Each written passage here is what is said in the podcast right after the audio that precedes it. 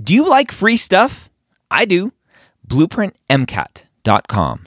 Go sign up for a free account, get access to Blueprint MCAT's diagnostic, Blueprint MCAT's full length one, Blueprint MCAT's amazing brand new spaced repetition platform with over 1,600 flashcards already made for you, as well as their amazing study planner tool. Schedule out the content so you know if you are on track to take the MCAT when you need to. Again, that's blueprintmcat.com for all of those free goodies. The MCAT podcast, session number 147.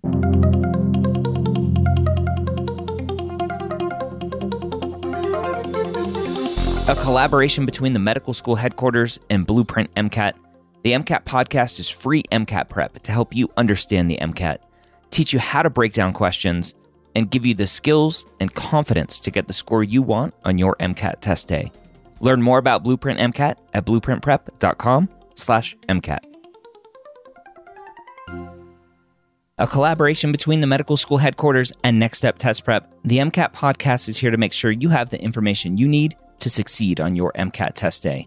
We all know that the MCAT is one of the biggest hurdles you'll face as a pre med, and we're here to give you the motivation and information that you need to know to help get you the score you deserve so you can one day call yourself a physician. This is a sad day in the MCAT podcast world. Not because we're done with the MCAT podcast, but because we're done with Next Step Test Prep full length 10. We've been doing this podcast, this breakdown of full length 10 for about a year. And hopefully, going over all of these passages, all of these discrete questions, all of these answers, both right and wrong, will help you understand what it's like to take an MCAT exam, what it's like to learn how to break down each question, how to break down each passage. We're going to finish up here with our fourth set of discretes for Psych Soc. Clara, we made it. Next We step did. test prep full length 10 is coming to a close. Absolutely. Um, we just have three discrete questions left. So here's our final fourth set of discretes, and then we'll be all done. It's uh, been a long journey. I didn't go back. I should have gone back and looked when we actually started these full lengths uh, or this full length. You actually weren't even with us when we started. We still had Brian. We started, I, I'm looking now, uh, full length 10. We started June sixth, 2018. So wow. uh, exactly almost a year ago. This this took up a year of podcasts. well, it should. You know, a full length is really important. Take a full year to review it. yeah. I, hopefully, students don't take a full year to review their full lengths. Uh, but we uh, we we took our time to get through these, so it's been it's been fun, and I really really hope that students can listen to this as they're going through their full length and uh, really gets a ton out of everything that we're teaching. Each question, uh, answer by answer, question by question. Absolutely. All right. So we're finishing up with discretes here. Why don't you uh, lead off here? I'll give you the the final the final lead to to go here. All right. Our first one is question 57. In a survey of HIV status, a female clinic patient was asked, How much control do you feel you have over whether you contract HIV? She responded, I have no control over whether I'm infected by HIV. If I become infected, it'll be due to a higher power having a plan for me. Which of the following best describes this participant's belief? A. Self fulfilling prophecy. B. Self efficacy. C. Internal locus of control. Or D. External locus of control. Oh, mm.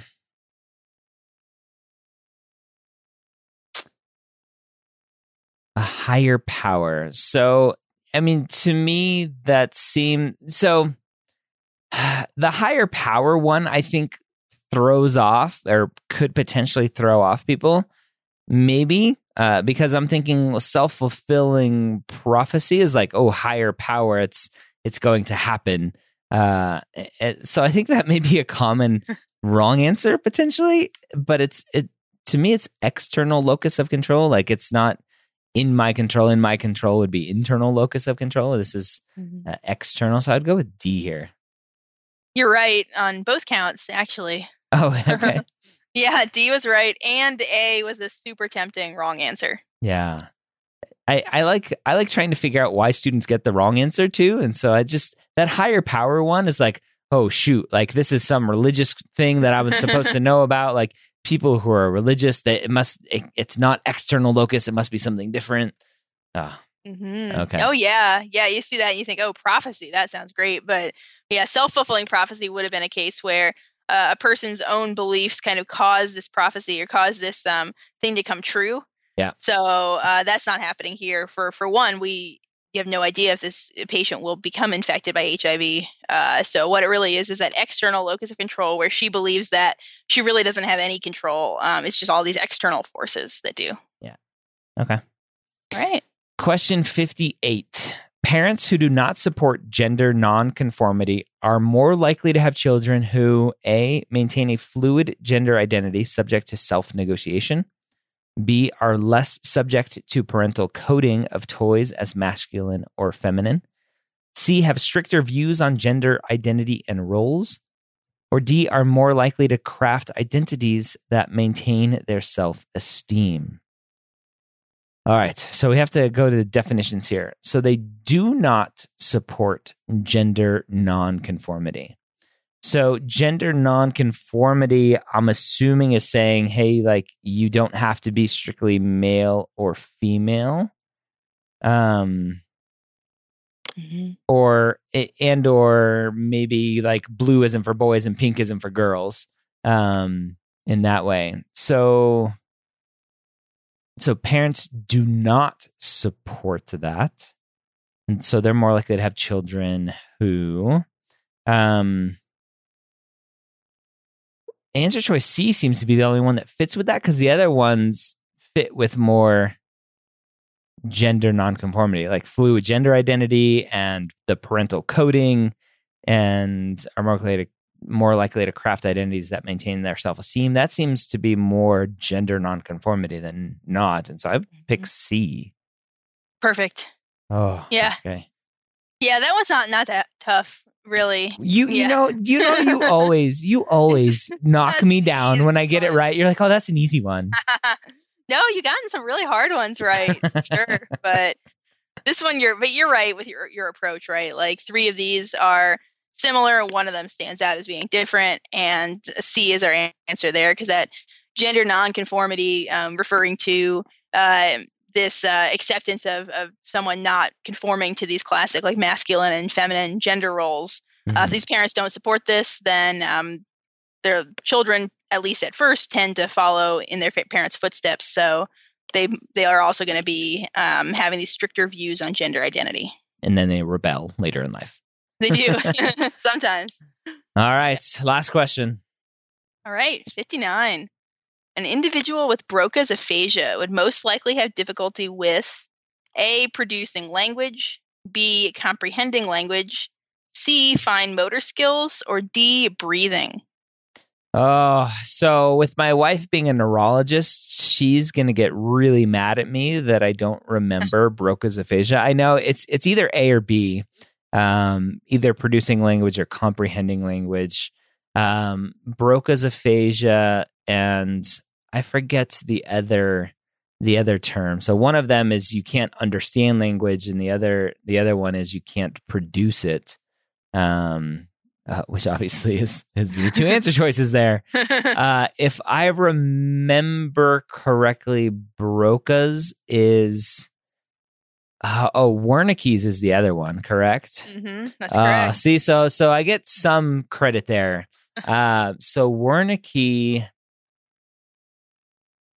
Wernicke is comprehending, I believe, and Broca is producing. So I'm going to say A, producing.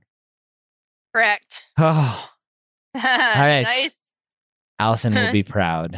Um, Oh, yeah. So Wernicke's aphasia is you can't comprehend it. Do you have a good mnemonic that goes with that?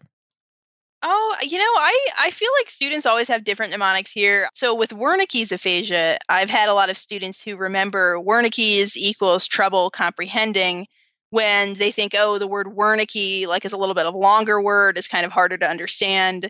Um, so Wernicke's is trouble comprehending. Whereas Broca's, you know, anyone can read that word oh, Broca, but when you say the word Broca, it's sort of this emphatic, like sort of, you know, very intense like syllables. It's it's not great, um, Mm-hmm. it, but it, it's only two things that you have to remember. so if you can remember even one little thing about the word Wernicke or the word Broca that helps you, then then you're good to go. All right, there you have it. A bittersweet end. I think that's the right word, the right phrase to finishing up next step test prep full length 10. But have no fear. If you want more of this fun, we will be back again next week for more next step test prep thoughts and tips and tricks and questions because they have a ton of questions. Did you know they have a QBank? You can you can get a QBank and answer lots of questions. But if you want more full length exams, Next Step Test Prep has the best full length exams out of every third party test prep company out there. That includes everyone, right? There's lots of test prep companies out there. The AAMC has the gold standard full length exams, but you only get three scored exams. Next Step has 10 of them. Go to nextsteptestprep.com, use the promo code MCATPOD to save 10%, and you will be one of many students who email me letting me know that Next Step full length exams help them set them on the right course to getting the score that they need to get into medical school. I hope you have a great week. We'll see you next time here on the MCAT podcast.